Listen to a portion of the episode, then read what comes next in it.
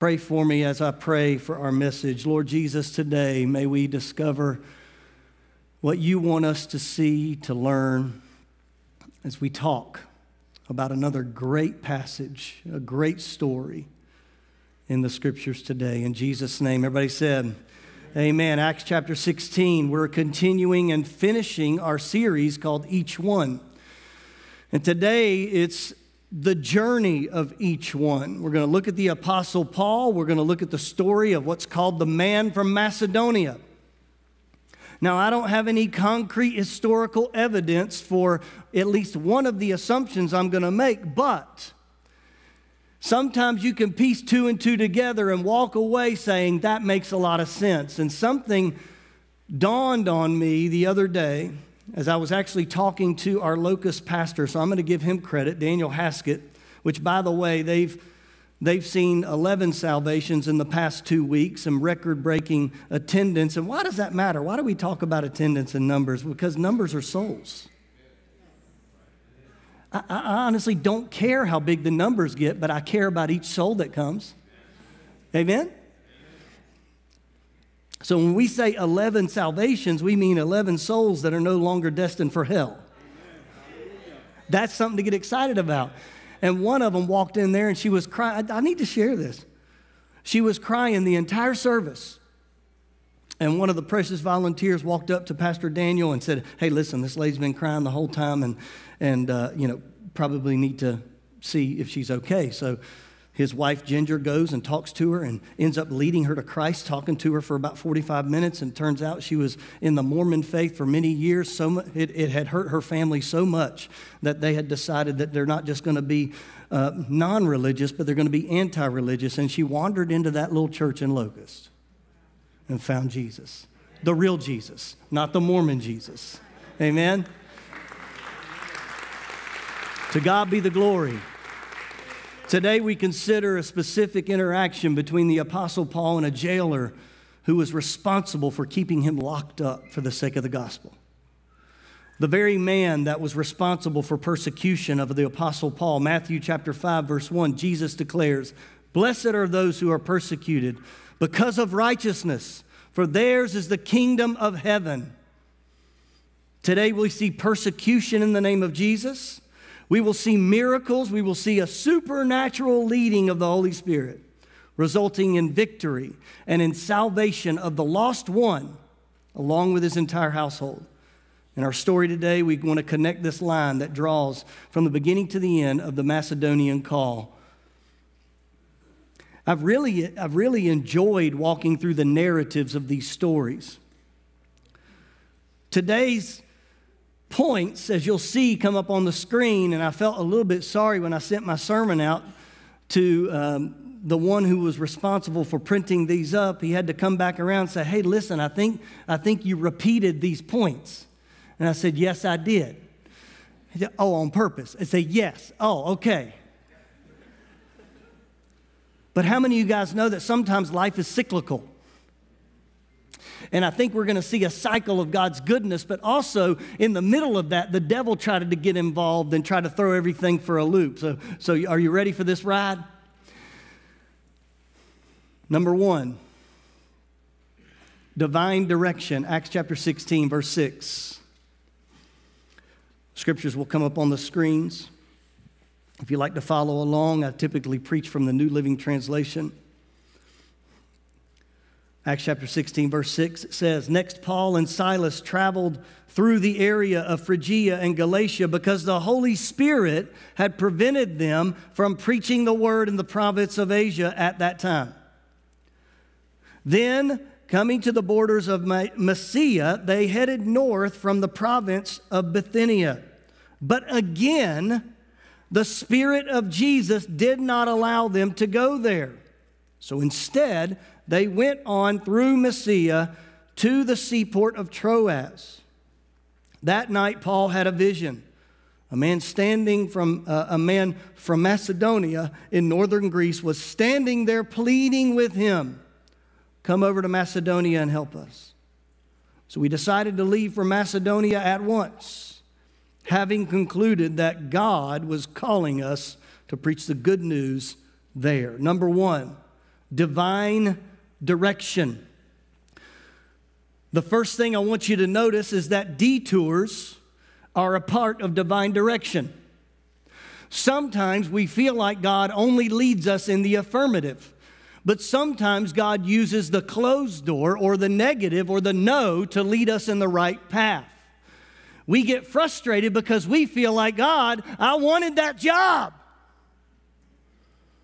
And you said, anything I ask you in Jesus' name, you'll do. That's not what it says. It says, anything you ask the Father to do according to his purposes, in his name he will do. You see, we missed that part. It's his purposes, not yours. It's his life, not yours. When I say it's his life, Andrew's life is his life, not mine. And as soon as we understand that our life is for his glory, not our own, we start getting used to Him saying no and yes. Amen? Divine detours. Part of divine direction, the Holy Spirit prevented and the Spirit of Jesus did not allow. Pastor Andrew, what in the world? Why did it say Holy Spirit and then Spirit of Jesus? Can I just tell you something? The Spirit of Jesus is the Holy Spirit. Jesus pulled back and sent the Holy Ghost. And now the Holy Spirit is the one that leads us, guides us, empowers us, fills us, anoints us. It is the Holy Spirit that is the presence among the church today and the power among the church today. But we only have access and only can enjoy that anointing because it is Jesus that died and rose so we could have the Holy Spirit. You with me? The Holy Spirit prevented, the Spirit of Jesus did not allow. I did a deep dive into the word study of prevented and did not allow. And listen, they mean the same thing. No means no. Don't go there. Do not go there. I wouldn't go there if I were you. I'm not going to let you go. Know, all is the same thing. Parents, you ever feel like you got to say different no's to get their attention? But it isn't until you say the whole name, Andrew Garrett Byrne. I said no. That scares some kids. It just emboldened me made me feel more important.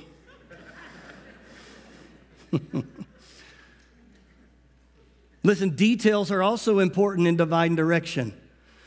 Look at the call. First of all, it was a person, it was a man. Second of all, it was a place, Macedonia. Third thing, it was a thing. Help us. How many of you guys have ever got caught up and got in trouble trying to help somebody? Don't want your help. I'm just here to help. Will you leave me alone? Can I tell you something? God can use you to help those that need help, want help, ask for help. But at the end of the day, when they don't want help, need help, ask for help, you're just going to be hitting your head up against a wall. Because sometimes pride gets in the way of realizing we need somebody's help. This story, this narrative started with Paul and Silas. It was Paul and his friend. Sometimes we forget we need someone to walk alongside of us, no matter how important or anointed we may be, or feel like we may be. The details are important because I need to go find this man. I need to go to this place, and I also need to go because they're asking for help. This preacher has had a lot of occasions where people have asked for help. This pre- preacher has had a lot of occasions where people don't want help at all. One thing this preacher has learned is when they don't want help, it's easy for me to say, okay. I have tried and failed at letting go before. Can I tell you something? These hands open up a lot easier nowadays. I don't get white knuckles when people don't want my help. Why is he saying that?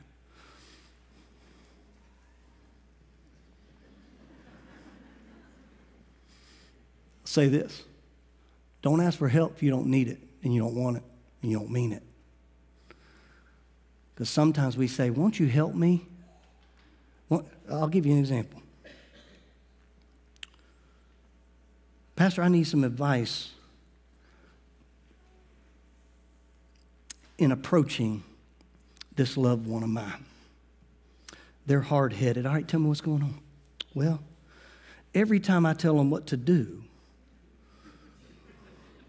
they get upset with me.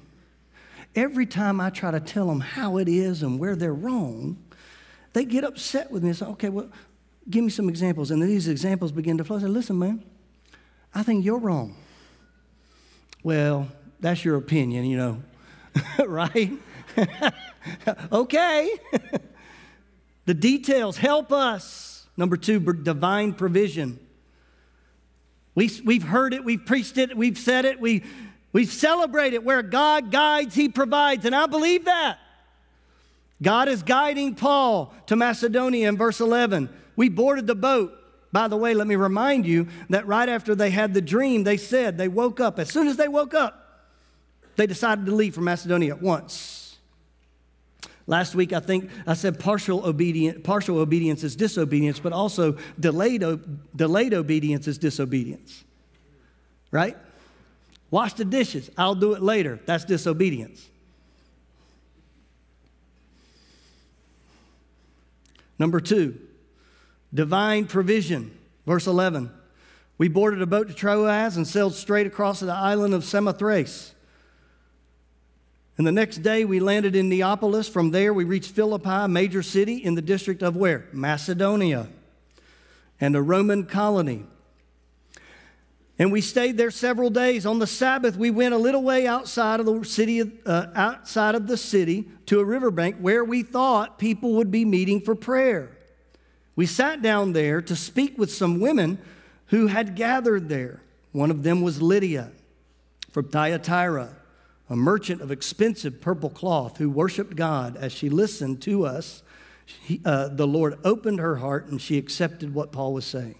She was baptized along with the other members of her household, and she asked us to be her guests. If you agree that I am a true believer in the Lord, she said, Come and stay at my home. And she urged them until they agreed. Until they agreed. Divine provision. They obeyed God, they set out, and God opened the door. First of all, I see that they were in the right place. They could have never met this lady Lydia until they had got positioned in the right place. Many of us are fighting against God, and He's trying to steer us and move us and put us in the right place and say, I don't want to go there. I want to stay here. Can we just submit ourselves and understand? T- can I talk to church people for a minute? God owns the chessboard and all the pieces. And we have seasons where we're to be at this place or at this house or at this house. Coming from a church planter, there were people that came to the church back in 2012 for a season that helped us get to where God was calling us to be. And now I look around and I've had many, many meetings with people that say, I just, I don't want to be outside of God's will for my life. I said, listen, follow the leading of the Holy Spirit and be okay with that, even if the people around you are not. Amen? Sometimes we get stuck. You know what the solution to getting stuck is? Move. If you stay in a seat too long, God's trying to send somebody else to that spot and you're holding it. Bless God. I ain't moving. Because I'll tell you this if the Holy Spirit moves upon you to go somewhere else, never. But seriously, if He calls you, obey. It ain't about me, it's about God. It's not about any church up and down 51, it's about where God is calling you. The sooner I learn that you aren't, quote unquote, mine, you're an instrument of the Lord the better it is for everybody. Amen? The right place. They sailed to the region, they got in the right place. The second thing, they were there at the right time. Timing is always something that amazes me. They wandered down to this hillside because they thought people might be praying there, but it was the perfect time for this woman who was wealthy, who was a seller of purple. She was able to equip and to feed into the ministry. She was blessed because God wanted to use her to be a blessing. The right person, a woman of wealth who could supply for that need. Wealth in the physical, and a great need that was there in the spiritual for Paul and for Silas, a place to stay, to set up their headquarters.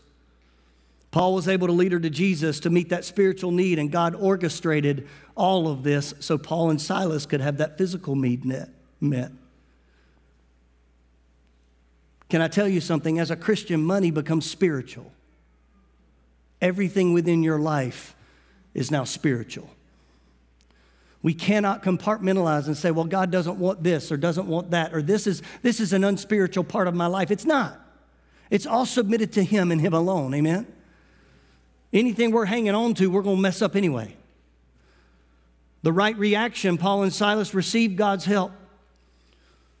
Number three, we go into verse 16.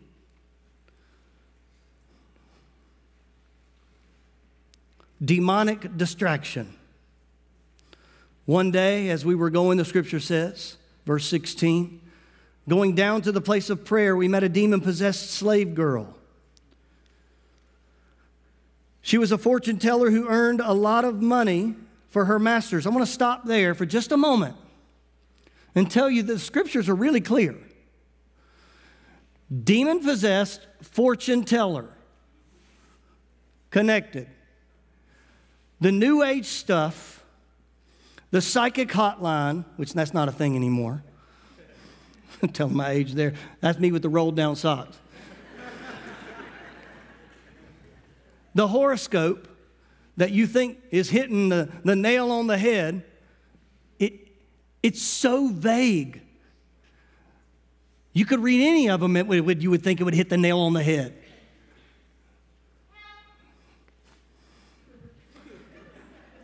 Get away, run from these things. The fortune teller is a demon possessed, demon empowered person. It's all garbage, and it's all set to distract you from what God's calling you to. She followed Paul and the rest of us, shouting, These men are servants of the Most High God, and they have come to tell you how to be saved. Okay, she's saying the right thing.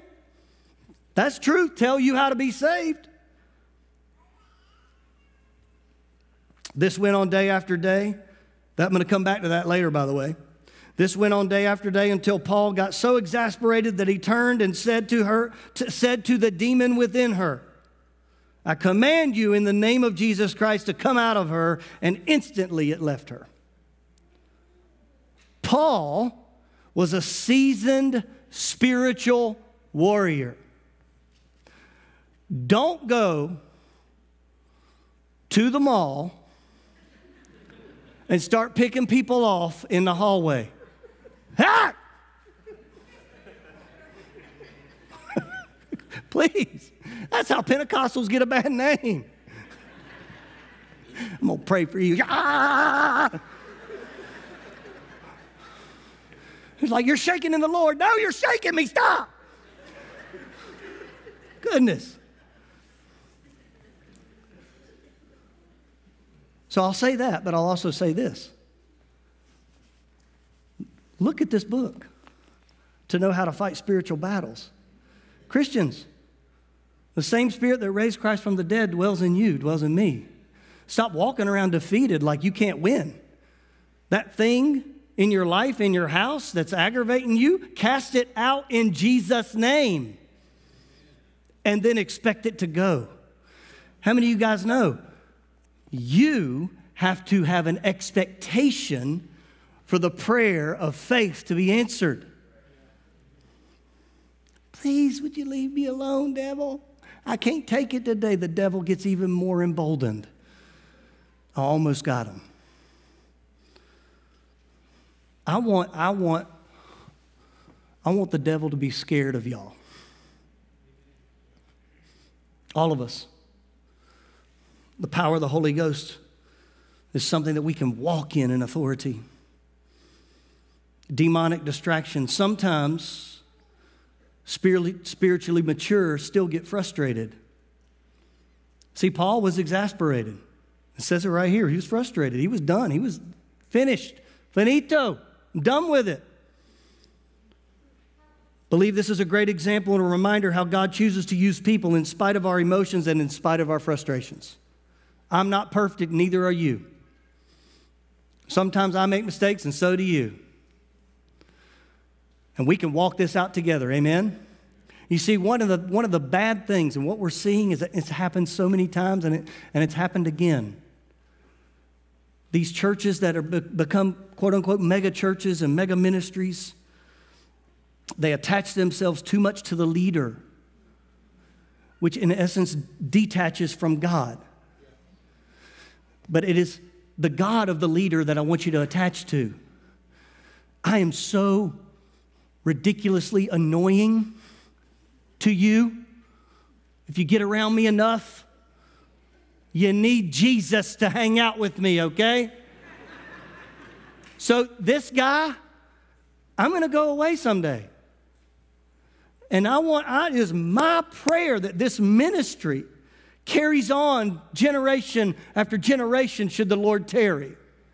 That's my hope and my prayer that God would do something so much bigger than any of us that none of us can take credit. Amen? You see, I see this kind of day where we're, we're all coming in here today and two services and all this. Yeah, it's awesome. I'm so thankful. I'm, I'm excited to be a part of it. You know what I see? I see God saying, Watch what I can do with even this guy. Amen? Say amen, Mom. That was your moment. You could have st- you could have run. You missed it. Let me tell y'all how God has a way of humbling you. I'm sitting with my, my precious brother and my precious nephew, Wednesday night supper. Styles knew I was going to tell this story at some point. Might as well get it out of the way. This little guy, he's so sweet. First thing he says to me, You know, I know why Wes sings and y'all don't. He's talking to his dad too, so his dad was in this one. I said, Oh, yeah, real, why is that? Because um, y'all can't sing. Has nothing to do with being an effective preacher or anything like that. It's just you, you, you went to the second thing because you couldn't sing. And I, oh, well, okay. Um, really? And, and then he said, Yeah. And you and my dad sound alike. All right, I know where this is going, except, except, you know, when you talk, it sounds like this. I am not kidding. He did it, and he did it like twice. I said, What?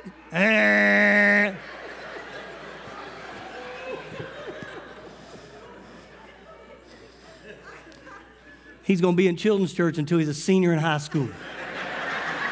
I don't want him in here. No, I'm kidding. Kidding. He's awesome. He's awesome. oh, sometimes, second thing under the demonic distraction, sometimes doing the right thing still brings suffering.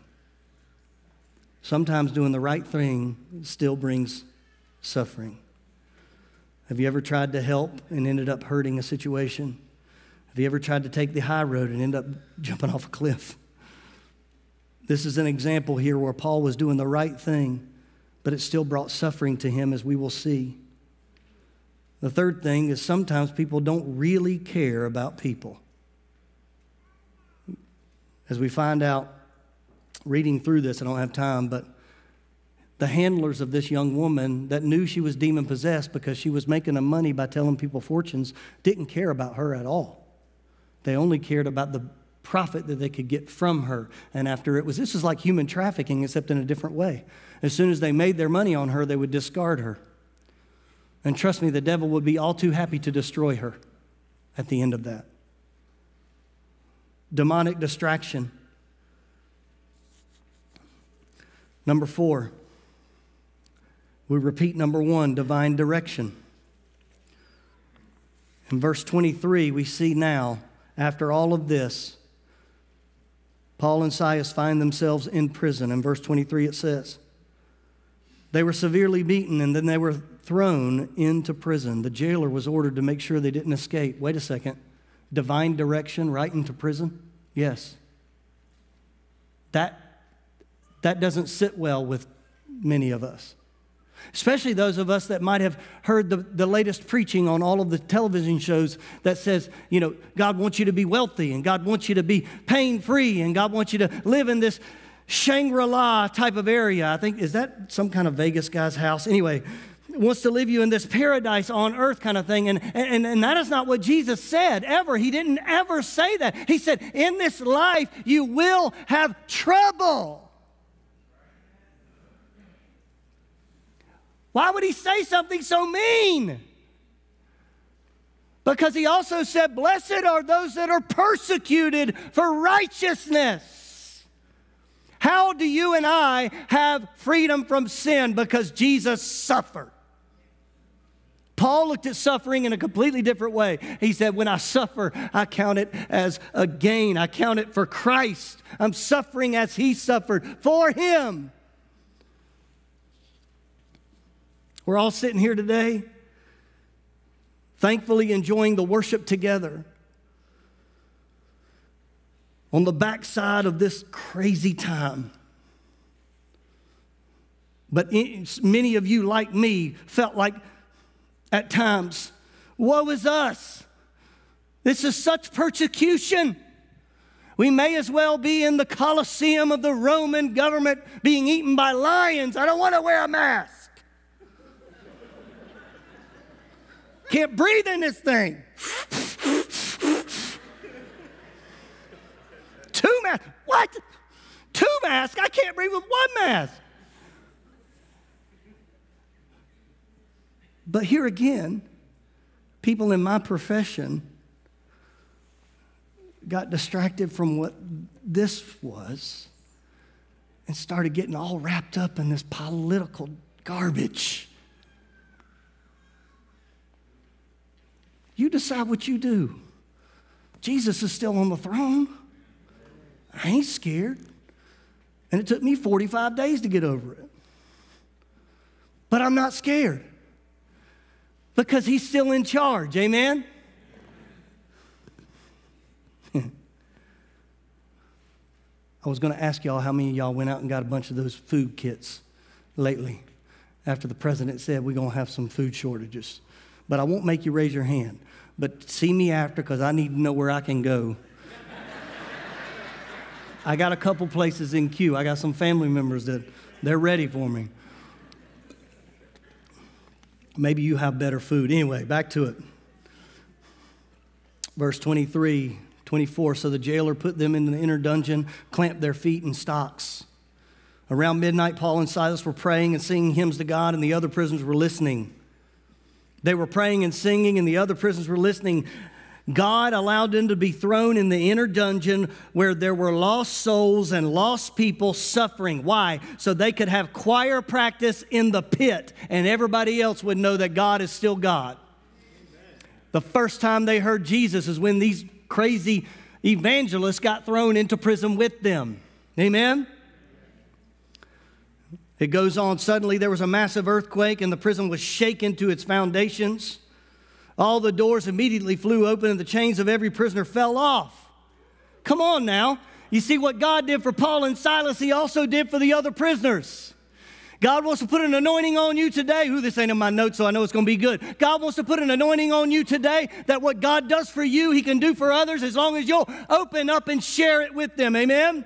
He wants to set you free so you can set others free by the power of His name. The only way that they will get free is if you open up your mouth. Paul and Silas didn't sit there and say, Listen, oh, my soul, oh, my soul. No, I guarantee you, they sang like it was nobody's business. And then the building got Pentecost and shook. Ooh, the story's good. The jailer woke up. Same jailer that threw him in there. Woke up to see the prison doors wide open. Huh! He assumed the prisoners had escaped, so he drew his sword to kill himself. Paul, and, Paul shouted to him, Stop. Don't kill yourself. We are all here. The jailer called for lights and ran to the dungeon and fell down trembling before Paul and Silas. Then he brought them out and asked, Sirs, what must I do to be saved? Where did he find out that he could get saved from them? Oh, I'll tell you where. that, de- that demon filled girl that was walking around town and yelling about it. Isn't it so amazing that the God that we serve takes the devil and twists what he meant for bad and turns it for good? Oh, I'm telling you. I see, I see at the moment of the cross that the devils are celebrating, and I know I'm taking a lot of evangelistic liberty. Yay, we won! Who's that? Jesus. Thought y'all won. Amen. Oh, hallelujah. We forget sometimes that the girl is now set free. Where's she? Back home with her family, free of demonic possession. That's where she is. We forget about that, don't we? Hallelujah. Divine direction. There was pain. He was beaten for their, for their ministry. There was praise.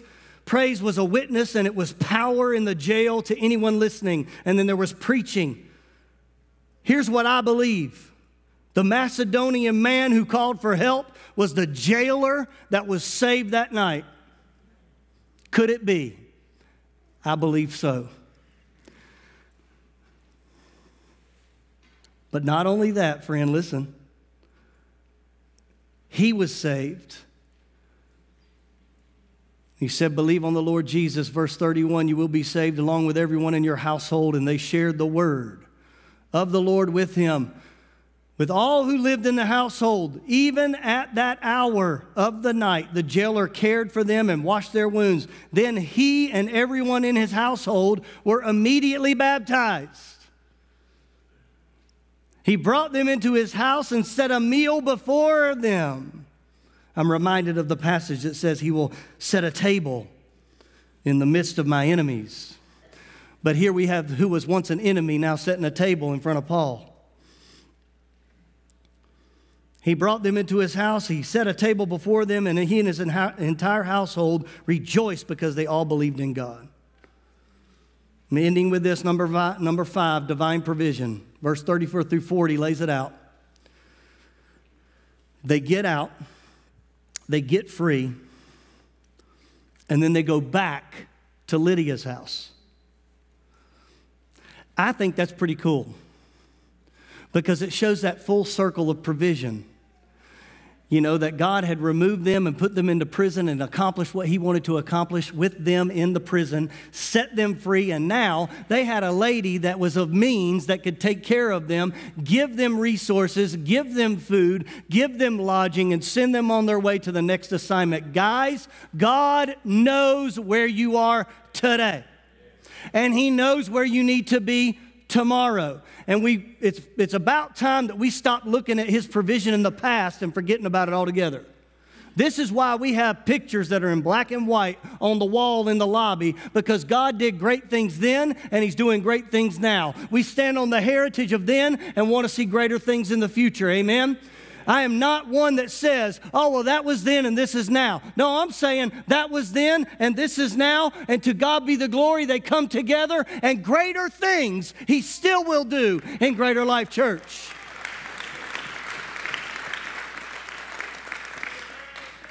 Lord Jesus, now stir us up. Right now, show us who you're calling us to to take this invite as we go into next month celebrating your resurrection. Hallelujah. One life, your life, and what it did to change the trajectory of history for all time. Anoint us, embolden us, and make us ready to see you do greater things, not just in this church but in our homes, in our workplaces, and in our families. And God, we promise here at Greater Life to remember to say thank you.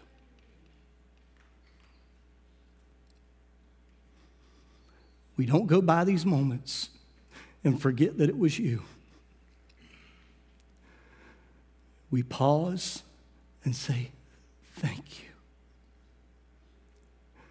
Because only you, only you could do the miraculous.